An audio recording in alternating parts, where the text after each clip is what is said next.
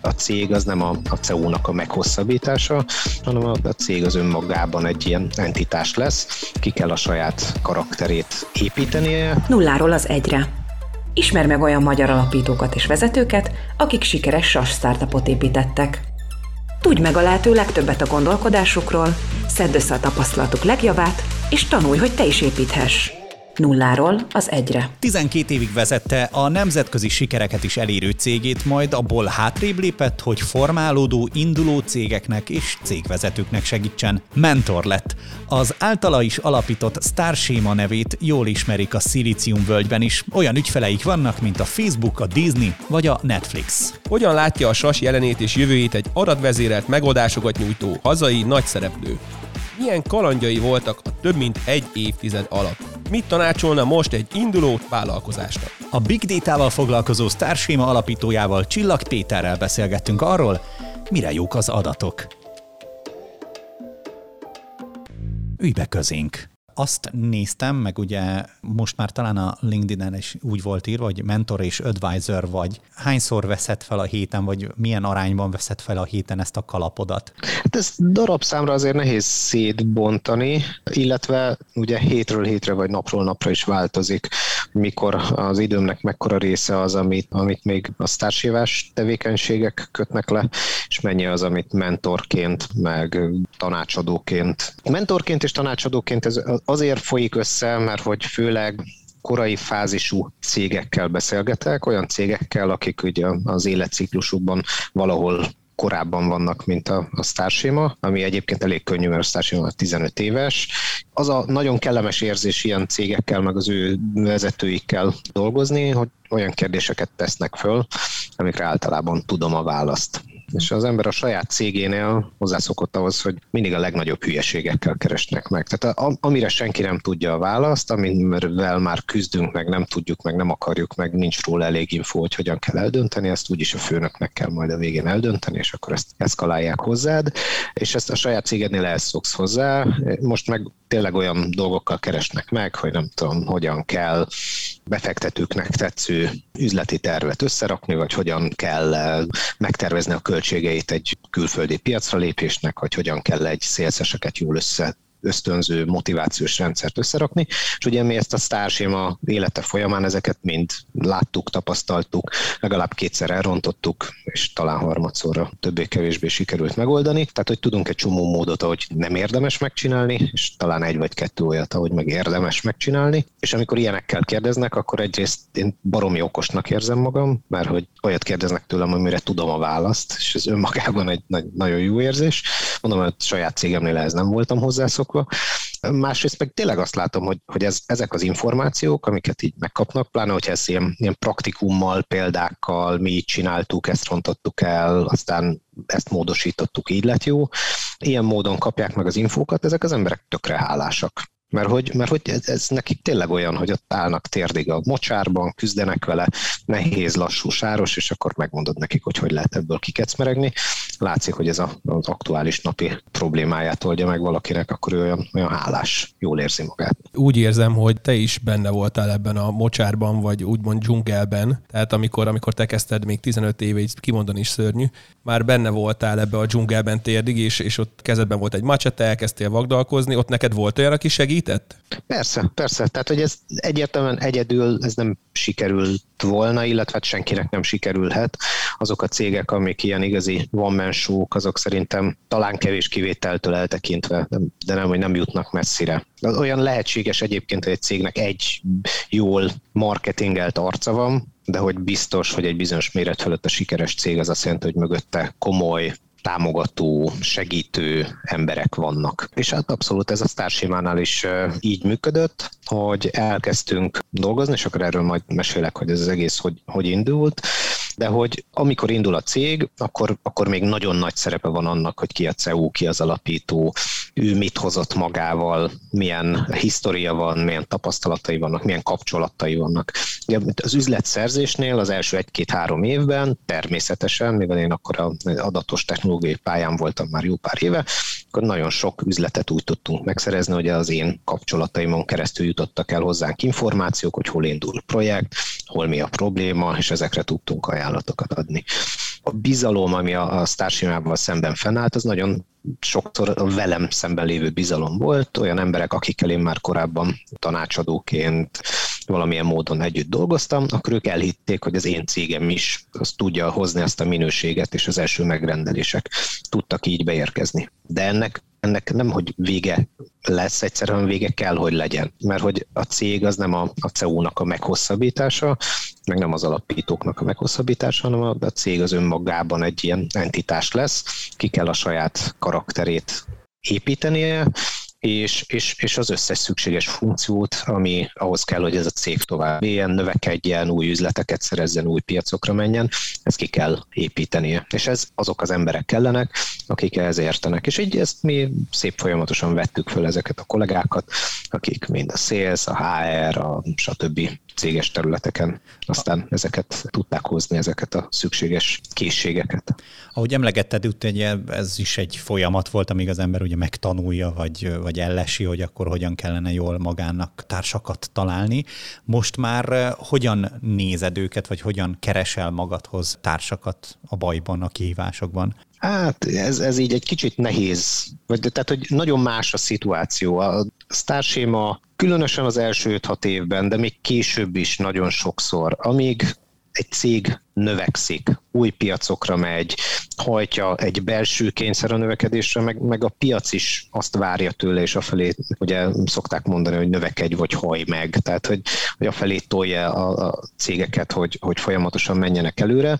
Mi, mi is ezt ezt tettük, tehát folyamatosan növekedtünk, viszont amikor eleinte azért, mert korai fázisú volt a cég, később azért, mert tényleg volt időszak, amikor gyorsan tudott növekedni a sztárséma, nagyon sokszor voltunk úgynevezett növekedési válságban, ahol a túlélésért küzdöttünk. Tehát, hogy tényleg az volt sokszor, hogy nem tudom, előző évben csinált a cég, mondok valamit, 15% ebitdát, a következő évben meg nőtt 120%-ot, hát egyértelmű, hogy az előző évi 15% EBITDA az nem lesz elég a következő évi 120%-os növekedés finanszírozására, pénzt kellett szerezni. És akkor szerezzünk pénzt, akkor ú, nem tudunk annyi embert fölvenni, amely projekt, akkor szerezzünk valakit HR, vagy recruitment vezető, vagy valaki. Tehát, hogy akkor, amikor ezek az emberek léptek be, amikor ez a tudás jött be a cégbe, akkor ez a túléléshez kellett.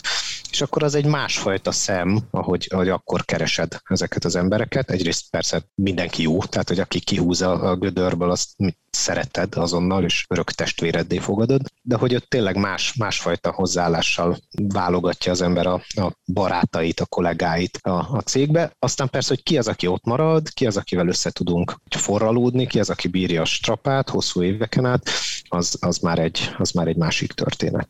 Most pedig ugye sztárséma, hát hogy mondjam, tehát hogy persze folyamatosan mindig vannak problémák, mindig kell növekedni, mindig van egy következő lépcső, amit meg kell ugrani, de hogy most már azért egy, egy ilyen piacon lévő, több piacon lévő, több nagy ügyfélnél ott lévő, úgymond a, a market fitet szerintem elég jól belőtt cég, a Starséma. És ebben a piacán, a meglévő piacán, a szegmensén, a ismert problémákra adatos technológiák, bár folyamatosan változó adatos technológiák körében megfelelő ügyfeleknél tudja hozni azt a, azt a standardet, tudja hozni azt a növekedést, azokat az üzleteket, amiket, amiket idáig is csináltunk. Ez már egy másfajta növekedés, és másfajta embereket igényel. Tehát, hogy itt, itt tényleg már nem, nekünk nem feltétlenül az a feladatunk, hogy a túlélésért küzdjünk, hanem az, hogy tehát most már van tényleg három meg öt éves tervünk tehát tudod, amikor nem, nem a hogyan fizessem ki a következő hónap elején a, az emberek fizetését a, a probléma, hanem az, hogy most mit csináljak ahhoz, hogy két év múlva is egy olyan piacon legyek, ahol a tulajdonos társaim és a befektetőink által elvárt növekedést tudjuk hozni. És ez, ez, ez egy másfajta gondolkodás, másfajta emberek is kellhetnek hozzá. Kezdetek kezdetén, hogyha visszatérünk az ősi időkbe, akkor említetted ezt a strapabírást. Ezt ti hogy kezeltétek, vagy hogy, hogy álltátok az ütéseket? Hmm, hát tudod, ez a ne haj meg, ez a hosszú élet titka. Tehát, hogy ahogy az, egyébként az egész cég indult, ez több ilyen interjúkban, meg ilyesmikön el szoktuk mondani, hogy persze van az emberben egy ilyen indítatás, hogy, hogy dolgoztunk mindenféle nagy multi cégeknek, én is, Földi Tomi is, és sok, nem tudom, láttuk, hogy hogyan lehet, de hogyan nem biztos, hogy érdemes csinálni, meg hogy mik azok a cégek, amik persze jók, meg sikeresek pénzügyileg, de nem jó náluk dolgozni, és ehhez képest tudtuk egy kicsit pozícionálni a sztársémát, hogy mi milyen céget szeretnénk csinálni, miért szeretnénk, miért hozzunk létre, illetve milyenre növesszük meg a, a céget az évek alatt. Egyrészt, de másrésztről meg persze, tehát hogy céget csinálni, meg, meg egy pláne egy sikeres céget éveken át csinálni, az egy nagyon kapitalista dolog, ahol egy ilyen nagyon profán indítatás van, hogy szeretnél gazdag lenni ráadásul ugye jóléti társadalmakban élünk, tehát hogy nem feltétlenül úgy, mit, nem arról van szó, hogy éhezel, de hogy szeretnél ennek a, ennek a kapitalista sikersztorinak, egy növekedő gazdaságnak ott az élvonalában tartozni. És ez a kettőség, tehát hogy van egy, van egy ilyen, ilyen nagyon anyagias része ennek a motivációnak, hogy miért dolgozol, és van egy, egy ilyen, ilyen személyes, cégépítős, technológiában akarsz az élvonalban lenni. Tehát ott nem, nem mondanám, hogy az, az, az egy kisebb motiváció, inkább másfajta ilyen kettős motiváció. Egyrészt van tényleg egy ilyen szakmai és személyes része a dolognak, meg van egy egyszerűen ilyen hogy anyagi, ilyen kapitalista része, hogy, hogy az egész körülötted lévő világ arra kondicionál, hogy amit csinálsz, azt úgy csinál sikeresen, hogy egyébként még pénzt is csinálj belőle. És ez a két motiváció volt az, ami legalábbis engem, és most nem akarok tényleg senkinek másnak a nevében beszélni, ami hol az egyik, hol a másik tudott kihúzni abból a gödörből, mert ezt biztos ti is tudjátok, hogy mindenki tudja, hogy amikor éveken át csinálsz valamit, akkor vannak ilyen hullámhegyek, völgyek, tehát hogy, hogy a hosszú távú cél, hogy ma majd nem tudom, 8-10 év múlva sikeres lesz a cég, és akkor majd mi leszünk a legjobbak a, nem tudom, adattechnológiában, meg nálunk fognak dolgozni a legjobb emberek, akik adattechnológiával foglalkoznak, és egyébként még baromi gazdagok is leszünk, hogy ez így tíz év múlva lesz, akkor azért nem aludtál három hete, minden ismerősöd többet keres nálad, akkor azt így nehéz ezt így ezen a hullámvölgyön így áttolni, de hogy akkor, akkor ezekben a, a kis dolgokban meg tudod találni a támasztékot, hogy igen, de hogy egyébként tényleg azok a kollégáim, akik vannak, ők tényleg a legjobbak, ezekhez a dolgokhoz tényleg mértünk a legjobban. Amit tegnap nem tudtunk, azt ma már tudjuk, azt már jobban csináljuk, ezek a kis sikerek tudnak tovább tolni. Tehát van, van egy ilyen motivációs része, de egyébként meg, meg egyszerűen van, van egy személyiség fajta, ami egyébként erre kicsit alkalmasabb talán, mint, a, mint, mint mások. Tehát, hogy vannak emberek, akik, akiknek ez a rövid távú jutalmazás egy baromi fontos dolog, hogy mindig meg legyen az, hogy én csinálok valamit, és már este vagy másnap lássam az eredményét, de vannak olyan emberek, akik, akik tudnak hosszú távú célokért is viszonylag sokáig, kevés pozitív visszajelzéssel is dolgozni. És nem mondom, hogy az egyik fajta ember jobb, mint a másik, inkább azt mondom, hogy az egyik ember alkalmasabb arra, hogy éveken át toljon egy szekeret. Van itt bennem egy kérdés, de még mielőtt ezt eh, feltenném, szerintem ide kapcsolódik. Itt utaltál rá, hogy hát az interjúkban, amiket adunk, hogy eh, mennyire része az életednek, hogy a sztoritokról mesélj, és nekem az jön le, hogy ezáltal egy kicsit taníts is. Tehát, hogy, hogy olyan, mint hogyha egyébként a, a újból és újból elmondás, a sztárséma történetét, amit valószínűleg már nem kétszer mondtál el, az, az olyan, mint hogyha mindig egyfajta leckének, vagy nem tudom minek adnád át, tehát, hogy te közben egyébként adni akarsz. Nekem ez az érzetem, nem tudom, hogy jól érzem-e. Részben igen, de kicsikten ez az újra és újra elmondás, ez, ez egyébként nekünk is fontos, vagy legalábbis nekem is fontos, mert mindig, amikor meghallom azt a kérdést, hogy hát mondd el a Starshima sztorit, és akkor mindig fölmerül benned, hogy egyébként mi a sztori? Tehát, hogy most tényleg azt mondjam el, hogy tíz éven át baszki, keveset aludtam. Minden nap egy, egy órával többet dolgoztam, mint más normális emberek, és egyébként tényleg, amikor háromszor elrontottam valamit, akkor hajlandó voltam gondolkodni rajta egy fél napot, hogy hogyan kell jobban csinálni. Tehát, hogy ez a sztori. De az igazi sztori, meg ami mögött van, hogy mi, mi volt a motiváció, mi az, ami, ami, ami ezt lehetővé tette, mi az, ami nem tudom, a száz döntésből eljuttatott oda, hogy mondjuk 55-öt azt ugye jól hoztál meg, és csak 45-öt rontottál el. Szerintem ez, a, ez az igazán fontos történet, amit hogyha így, így az ember elkezd gondolkodni, és, és tényleg ezekre a kérdésekre őszintén akarok válaszolni, akkor először magamnak kell ezeket lefuttatni, nekem kell kielemezni, hogy mi volt a, az, az, ami minket valamivel jobbá tett.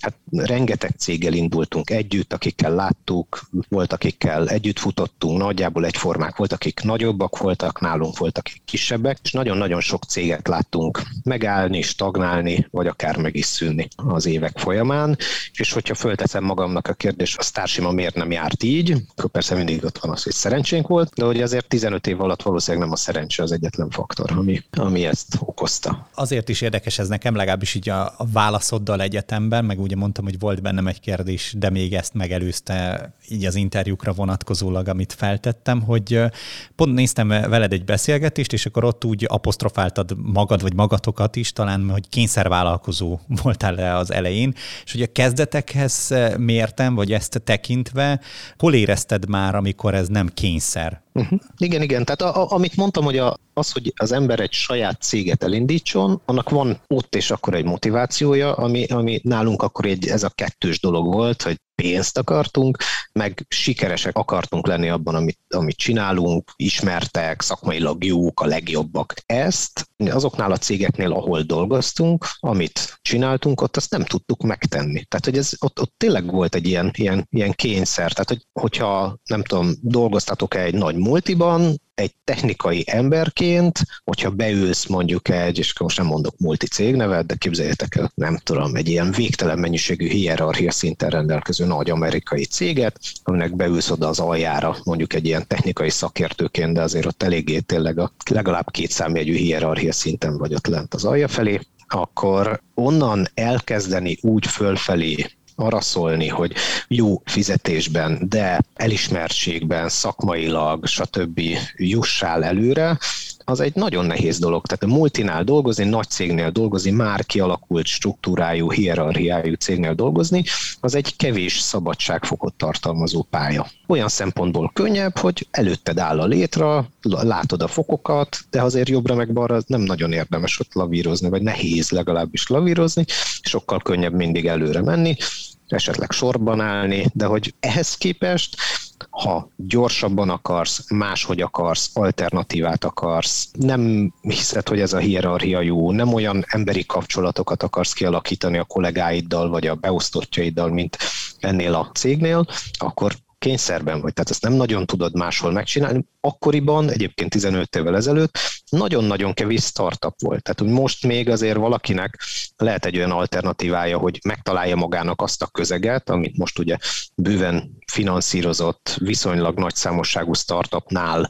be tud ülni egy korai alkalmazottként, vagy korai beszállóként együtt tud növekedni a céggel. Annak idején nekünk ezt, ezt meg kellett csinálni magunknak. Az is érdekes most így bennem, hogy ugye beszélsz így a multikról, meg a hierarchiájukról, ehhez meg érdekes módon társul az, hogy most nem kevés multival dolgoztok együtt, velük nyilván nem a hierarchia alján, sőt, tehát igen, csak más helyen kell belépni, mint ahol mondjuk ti a pályátok elején beléptetek egy-egy, multiba. Milyen érzés ez, vagy mennyire lehet ez furcsa, hogy most így láttok rá egyébként egy multinak a belső, nem tudom, átjön-e így a kérdés lényeg? Abszolút, abszolút, és egyébként na- nagyon jó a kérdés, mert ezt, ezt, ezt így nehéz is elmagyarázni a legtöbb embernek, hogy van a Starsimának egy ilyen nagyon furcsa skizofrén ilyen állapota, pont emiatt, hogy az ügyfeleinknek 90-valahány százalék a multi. Épp ezért a működésünknek az velük kompatibilisnek kell lenni, azt a nyelvezetet kell használnunk. Csomó működési szabályt, működési módot át kell venni tőlünk azért, hogy kompatibilisek legyünk velük,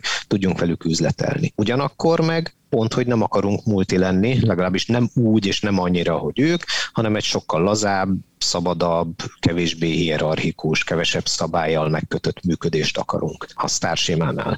És ez a kettősség, ez a, hogy valamennyire multiként kell működnünk, de meg akarjuk őrizni a, a nem multis létnek a minél több pozitívumát, ez egy, ez egy ilyen nagyon furcsa, ilyen skizofrén helyzetbe tudja hozni a céget, és a tulajdonosokat, a vezetőit, és ott, ott nagyon patika mérlegen kell egyébként ezt kell egyensúlyozni, hogy a két logika az hogy fér meg egymással. Ez egyébként tényleg, tényleg egy nehéz dolog, és azt látom nagyon sok cégnél egyébként ez, ez nem is megy jól. Tehát, hogy sok olyan kis cég van, aki eljut arra has, hozzánk hasonlóan, hogy mondjuk multikkal dolgozik, vagy egyszerűen csak a méretéből adódóan már nem tudja KKV-ként vagy, vagy kis cégként menedzselni a, a saját működését, és akkor fölveszi az első néhány multiból jött menedzserét, és elkezdik átalakítani a, a, a működést, és akkor nem tudom, egy év múlva, két év múlva multibak lesznek a multiknál, tehát mindenre szabály lesz, meg nem tudom, logolni kell az órákat, meg code lesz, meg ilyen hülyeségek, és akkor ezek a cégek, nem tudom, hát nem mondom, hogy meghalnak, mert, mert, mert azért, mit tudom én, az, aki már egy, eljut ebbe a középvállalat méretbe, az nem, nem fog meghalni, de hogy a fejlődése megáll, meg, megragadnak, nem mennek tovább. Úgyhogy, és a, aki viszont meg nem lépi meg, tehát nem, nincs az, hogy, hogy tud alkalmazkodni ahhoz, hogy ő már nem egy kis cég, nem hozza meg a saját belső szabályait, vagy a működését nem alakít át úgy, hogy, hogy nagy multikkal is tudjon együtt dolgozni, az a cég pedig azért fog stagnálni, mert egyszerűen nem, nem fog tudni a saját közegéből, saját környezetéből kitörni. Tehát, hogy van egy ilyen kényszerűség, de hogy ez, ez nem egy könnyű dolog. És Magyarországon egyébként még pláne azért nem könnyű dolog, mert hogy nálunk az olló azért nagyon szét van nyitva kétfajta cég van, vannak a multik, és vannak a kis cégek, és azért nem tudom, nehéz lenne tíz olyan céget felsorolni, akit a kettő közé pozícionálsz be, hogy már nem KKV, és nem 20-30 jó felsrác dolgozik együtt, meg nem is egy multi, vagy egy multinak a leánya itt, itt Magyarországon mindenféle szabályrendszerrel, hanem a kettő között organikusan nőtt ebbe a méretbe. És amiatt, hogy kevés ilyen cég van, kevés a példa, amit követhetsz, mert hát ugye az ember nem akar mindent maga kitalálni, tehát próbáltunk lesni, de nehéz volt egyébként, tehát hogy kevés ilyen céget láttunk, és ami rettenetesen nehéz, az az, hogy nincsenek ilyen menedzserek, akik ilyen céget már növesztettek, és ebben a méretben tudnak gondolkodni. Akiknek úgymond az egyik lába még benne van a KKV-ban, azt is látták, másik lába meg így ilyen kis multiban, és azt is látták, hogy a KKV-ből hogyan megy át egy cég, úgymond egy ilyen szabályozottabb, nagyobb, több folyamatot, több hierarchiát, úgymond több rendet, három éves tervet, pénzügyi fegyelmet, meg nem tudom micsodát szem előtt tartó cégé és nagyon-nagyon kevés ez az ember. Tehát, hogy a, valószínűleg azok a, a cégek, akik ebben a hozzánk hasonló méretben vannak, egyszer-kétszer ugye beszéltem ilyen cégeknek a vezetőivel, és ezt nagyon mindenki egyetért abban, hogy ilyen pozíciókba fölvenni menedzsereket, hogy figyelj, abban segíts nekem, hogy most, nem tudom, elhagytam a 150 főt, elhagytam a 200 főt, és 500 fős cégé akarok nőni, és te gyere, nem tudom, kedves HR menedzser, és mondd meg nekem, hogy mit változtassak meg a 200 fős KKV-s HR stratégiámon, processzeken, hogy 500 fős lehessek és akkor kit veszel föl? Azt az embert, aki idáig nem tudom, maximum 150 fős céget vezetett, és érteni fogja azt, hogy mi van most, vagy fölveszed azt a multist, aki, aki egy 30 ezer fős cégből jött, és ott utoljára egy 2000 fős csapatot vezetett, aki azt érteni fogja, hogy kvázi majdnem milyenné akarsz válni, vagy mi, mik azok a pozitívumok, amiket a multitól el akarsz hozni, meg akarsz tőle tanulni. Hát egyik se lesz tökéletesen jó, mert neked pont olyan kell, aki az egyikből tud átvinni a másikba. De a saját életedben, ahogy említetted, hogy te is multiból váltál ki, akkor ugrottál egy, egy nagyot. Ahogy most említed azt, hogy a, a multiból jövő emberek nem értik teljesen a KKV-t, te hogy értetted meg végül a multiból kilépve a való világba, vagy a vállalkozói létbe ezt az egészet? Mm, hát egyrészt nehezen, meg lassan. Tehát amikor eljöttem multiból, én ugye ott sose voltam management pozícióban, hanem szakértőként dolgoztam különböző nagy multiknál, és amit mondtam, hogy ott, ott az egy érződött, hogy egy kötött pálya. A rend és fegyelem és hierarchia nagy ellensége, mint amilyen én is vagyok, az úgy, úgy nem érzi komfortosan magát. Tehát én tökre azt éreztem, hogy a multiban ki tudod játszani a szabályokat, izé, kerülgetheted a bójákat, de hogy, hogy olyan igazán nagy fejlődést nem, ne, én legalábbis nem tudtam elérni, tehát nem, nem tudtam tovább lépni.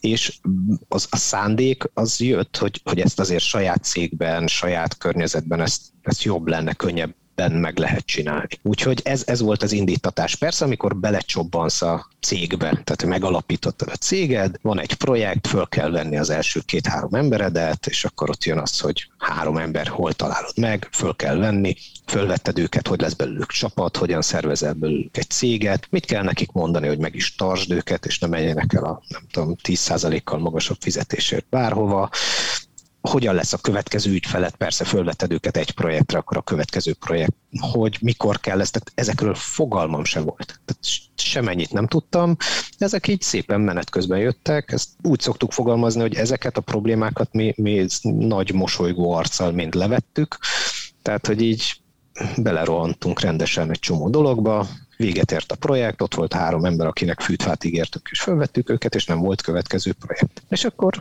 rájöttünk, hogy ez így nem jó, persze el, elrohantunk azonnal, és szereztünk, amilyen gyorsan csak lehetett, de hogy egy, akkor azért egy csomó pénzből belekörült, hogy ezek az emberek nem menjenek el, ott maradjanak nálunk, akkor azt az egy-két hónapot valahogy kibírtuk, akkor lett következő projekt, de akkor már tudtuk, hogy már a következő projekt felénél el kell kezdeni ugye azon dolgozni, stb. Úgyhogy ezeket mind rendesen a saját bőrünkön, saját pénztárcánkon tanultuk meg. Igen, ahogy, ahogy említetted is, belevágtál a vállalkozói létbe, hogy mi volt az első nagy pofon, amiben beleszaladtál?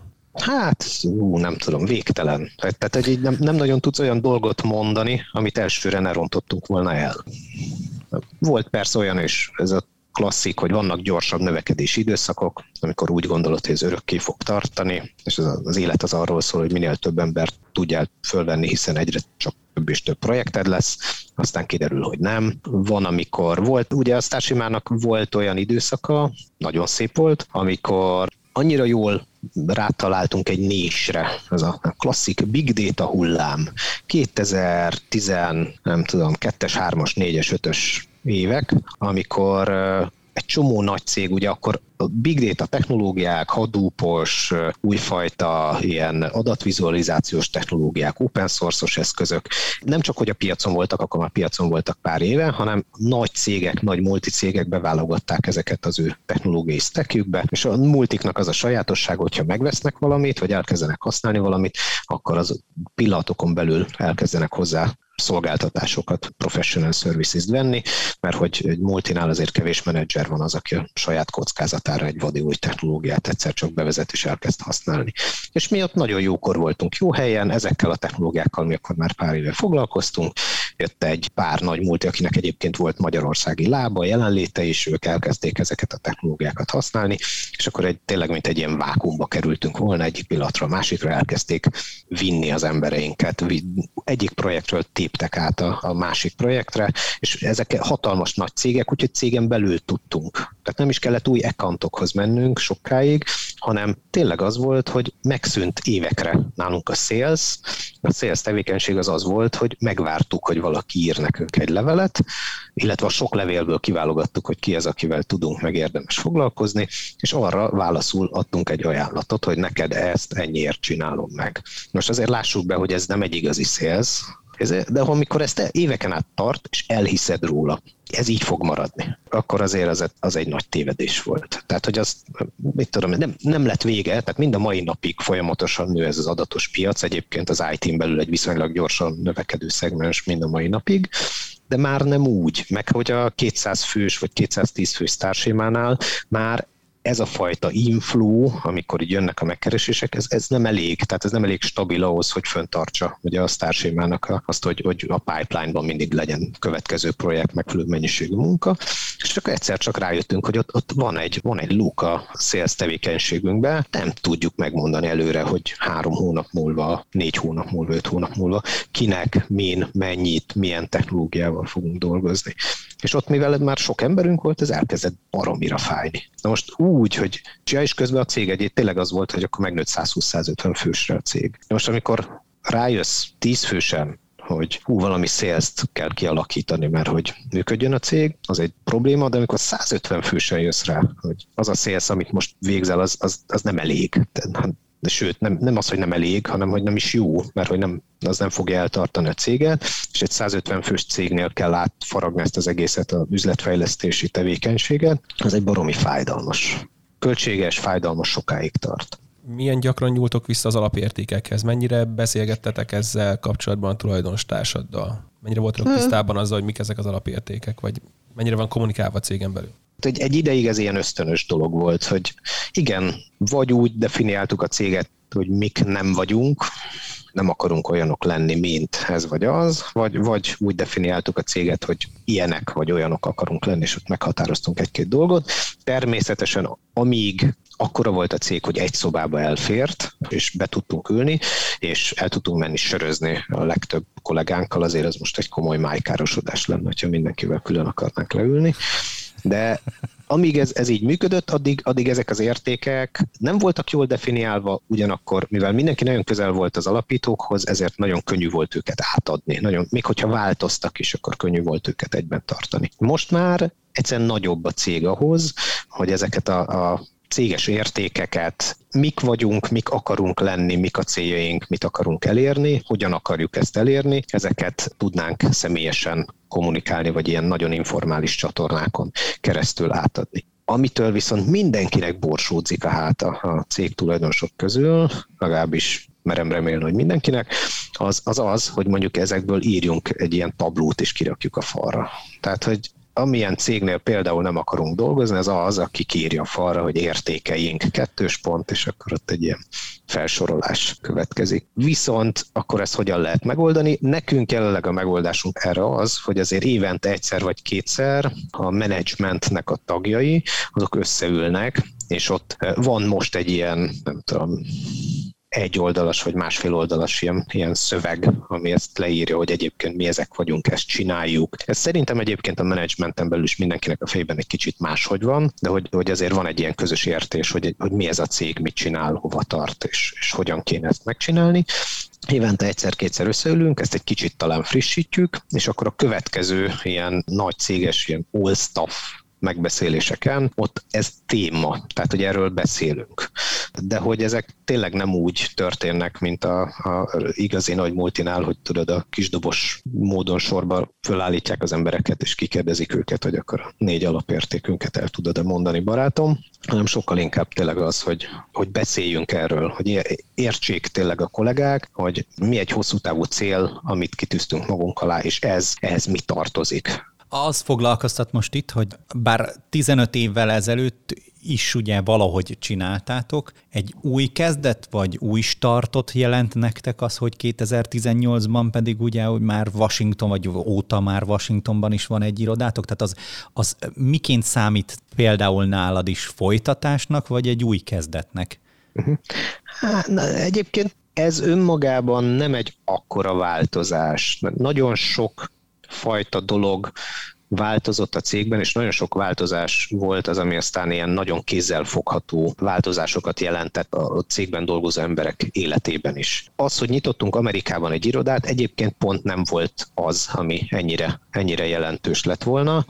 Mondok példákat, ugye amikor rájöttünk, hogy befektetésre van szükségünk, amikor rájöttünk, hogy például ugye mondtam is, hogy bizonyos fajta növekedést egy, egy gyorsaság fölött nem tudtunk saját magunk finanszírozni, egy ideig hitelekből finanszíroztuk, aztán amikor már nem tudom, sok millió dollárnyi hitel volt a cégben, ami mögött mind a, a, az én meg a Tamás háza volt a, a fedezet, akkor már egy kicsit tudod, izzad a tenyér, meg ezért, ne, igen, nehezebben alszol el, ha arra gondolsz, hogy mi van, ha egyszer visszakéri bank a pénzt, és akkor rájöttünk, hogy tőke oldalról is kell erősíteni a céget, végig gondoltuk, végig gondoltuk azt is, hogy ez mit jelent, ez egy befektető, ez egy tulajdonos társ, ez egy nem szakmai befektető, aki pénzt ad, és pénzt fog visszakérni, és neki milyen szempontjai vannak. Az, hogy ő valami return akar, az, hogy ő valamikor el fog adni egy bizonyos időtávon belül, ez mit jelent a cégnek, hogyan fogunk tudni ezzel mi élni, együttműködni, és ez például elég sarkallatosan változtatta a cégnek a, a, az irányultságát, meg a, a, az, az, hogy onnantól fogva egyébként igen, egy befektetőnek van folyamatos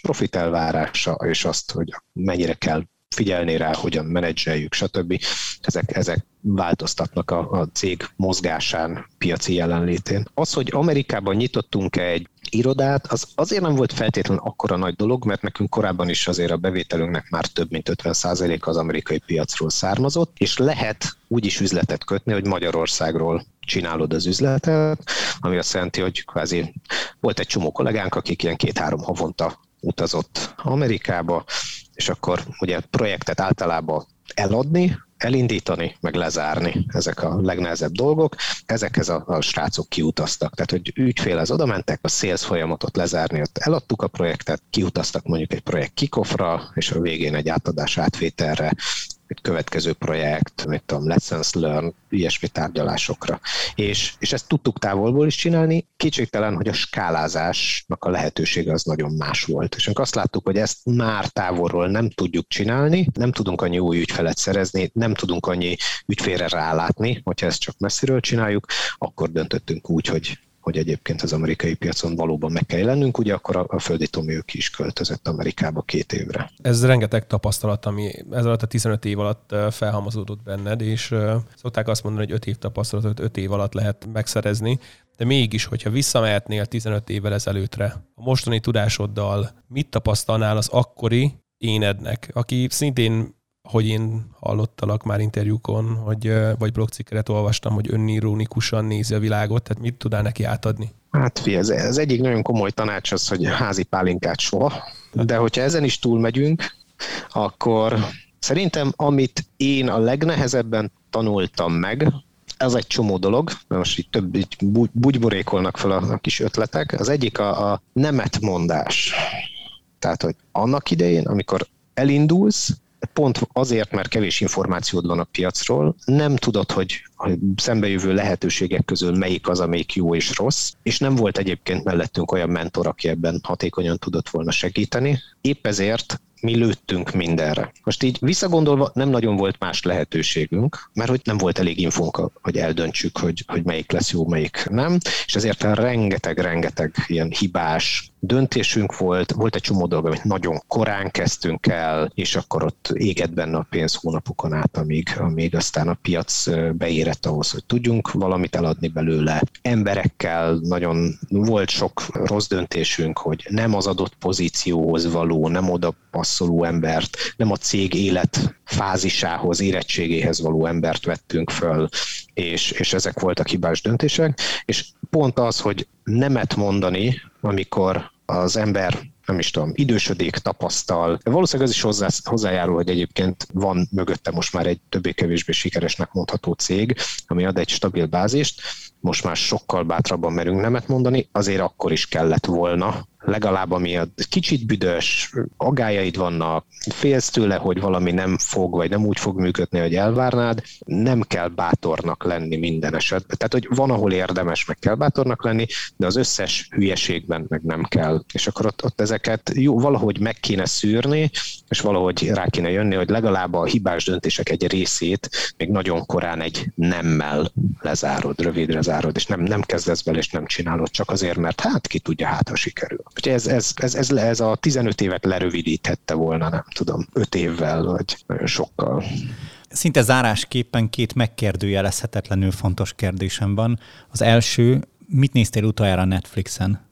Hú, te, nekem Netflix előfizetésem nagyon sokáig nem volt. Egy, hogy itt a pandémia alatt szárazra néztük az HBO-t, mert mi HBO-sok voltunk, és akkor a feleségem, amikor már nagyon, már tényleg semmi más nem volt, csak a szuperhős filmek, és én még csak-csak megnézem, amikor a Superman a kívül hordott alsó nadrágjában ott átrepül a város fölött, de feleségem nem hajlandó ilyen maraságokat nézni, és akkor mondta, hogy akkor most lesz egy Netflix előfizetésünk, és most van, és a Arsène Lupin, az a francia sorozat, az azért, mert a feleségem ő, ő mindenféle nyelveken beszél, és például franciául is beszél, és ezért a francia filmeket meg sorozatokat nagyon szereti, úgyhogy azt is megnéztük. Egyébként tényleg nem is volt rossz. Ez csak azért érdekel, bár ez, ez egy közbeékelődő kérdés, hogy ilyenkor eszedbe jut, hogy ehhez egy kicsit van közünk? Már mihez a, hát a Netflixhez? Netflixhez?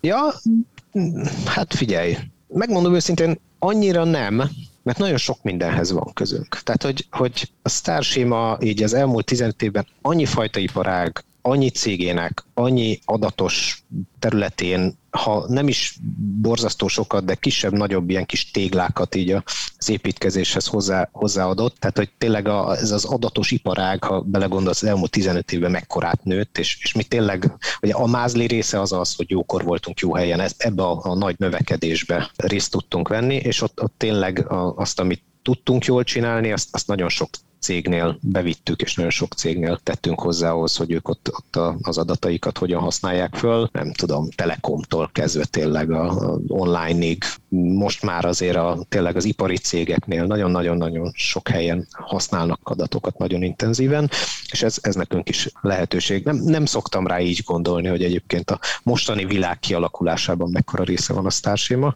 Ezt köszönöm ezt az új szempontot, meg lefekvés előtt egyszer végig gondolom. Hogy...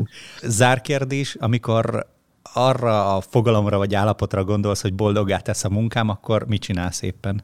Ez is változott. Változott az évek alatt. A, amikor még a cég korai fázisa volt, és tényleg a életben maradásért küzdettünk, mert hogy nem voltunk jók abban, amit csinálunk, nem, nem jól szélszeltünk, nem jól vettünk fel embert, nem jól vezettünk projektet, amikor mégiscsak sikerült valami, és mégiscsak, nem tudom, szereztünk egy új projektet, fölvettünk egy új embert, lezártunk jól egy projektet, amit még ki is fizetett az ügyfél, akkor, akkor ezek, ezek voltak így folyamatosan ilyen, ilyen sikerek, hogy akkor na, pláne, hogy előtte háromszor rosszul csináltad, és nagy egyszerre sikerült, akkor ezek adtak olyan plusz, hogy na, akkor jól végzem a munkámat. Aztán ez az évek során ez változott, ugye amikor már nem az a napi túlélés volt a, a hangsúly, hanem az, hogy építkezzünk. Amikor ez egyébként így a Starséma, nem tudom, olyan 4-5-6 éves korában jött az a pillanat el, amikor így rájöttünk, hogy, hogy ez így működik. Tehát, hogy, hogy nem, nem fog holnap összedőlni, hanem, hanem összeraktunk valamit, ami szemlátomás bizonyos területeken sikeres, ahol nem sikeres és problémák vannak, ott azt valahogy meg tudjuk oldani, azon egy kicsit tudunk javítani, és hogy ez nem fog összedőlni, ez működik, ezt lehet tovább vinni. És ott volt egy ilyen nagy felismerés, onnantól fogva viszont a gondolkodás már az volt, jó, hát hogyha holnap nem megyünk csődbe, akkor viszont mit fogunk csinálni holnap után. És akkor ez a, mit, mi kell ahhoz, hogy holnap után is legyen pénz, ember, projekt, sör a hűtőben, és akkor ez, ez a fajta gondolkodás az, az, az jelentette a sikeres dolgot, hogyha ezt egy kicsit már előre tud, ki tudtuk tolni egy hónapra, két hónapra, tovább tudtuk gondolni, most mit kell csinálni ahhoz, hogy majd akkor mi történjen. Most már, most már azért nagyon más, tehát ugye én két éve, most már lassan igen, két éve nem vagyok operatív, napi operatív vezetője a Starsémának, sokkal inkább a, ugye a tulajdonosi bord tagja vagyok, és ilyen stratégiai kérdésekben szoktam rettentő bölcseket mondani, hogy szerintem a Starsémának arra kéne mozognia, hogy olyannal kéne foglalkoznunk, ami nem tudom, egy év múlva, két év múlva, három év múlva lesz a piacon valami érdekes. Most el kell kezdenünk a magjait elvetni valami szervezeti változásnak, amiről most már azért 15 év után tudjuk, hogy nem egy hónap alatt történik meg, hanem legalább fél év, akkor most milyen intenzitással, milyen befektetéssel kezdjük el ezeket a dolgokat. Most már ilyesmiken gondolkozom. Ezeknek egyébként most már sokkal kevesebb ilyen napi feedbackje van. Tehát, hogy most már ez a hú, megoldottam, baromi nehéz volt, két nap dolgoztam rajta, és, és jön a feedback, hogy ez jól sikerült. Most már ilyen nincs, mert hogy így sokkal messzebb lévő dolgokért dolgozom a, a Starship-en belül. Most a rövid távú visszajelzéseket tényleg inkább a Starship-en kívül ilyen, ilyen mentor angyalkodás, kis befektetőként működés ez, ez adja, mert, mert azok a cégek vannak most abban a fázisban, ahol ezek a nagyon aktuális napi feladatok megoldása a legfontosabb. Nulláról az egyre. Hálásak vagyunk neked, köszönjük szépen. Én is köszönöm szépen. Kerest fel és csatlakozz a közösséghez. Hungarian SaaS Community. Powered by Innonic.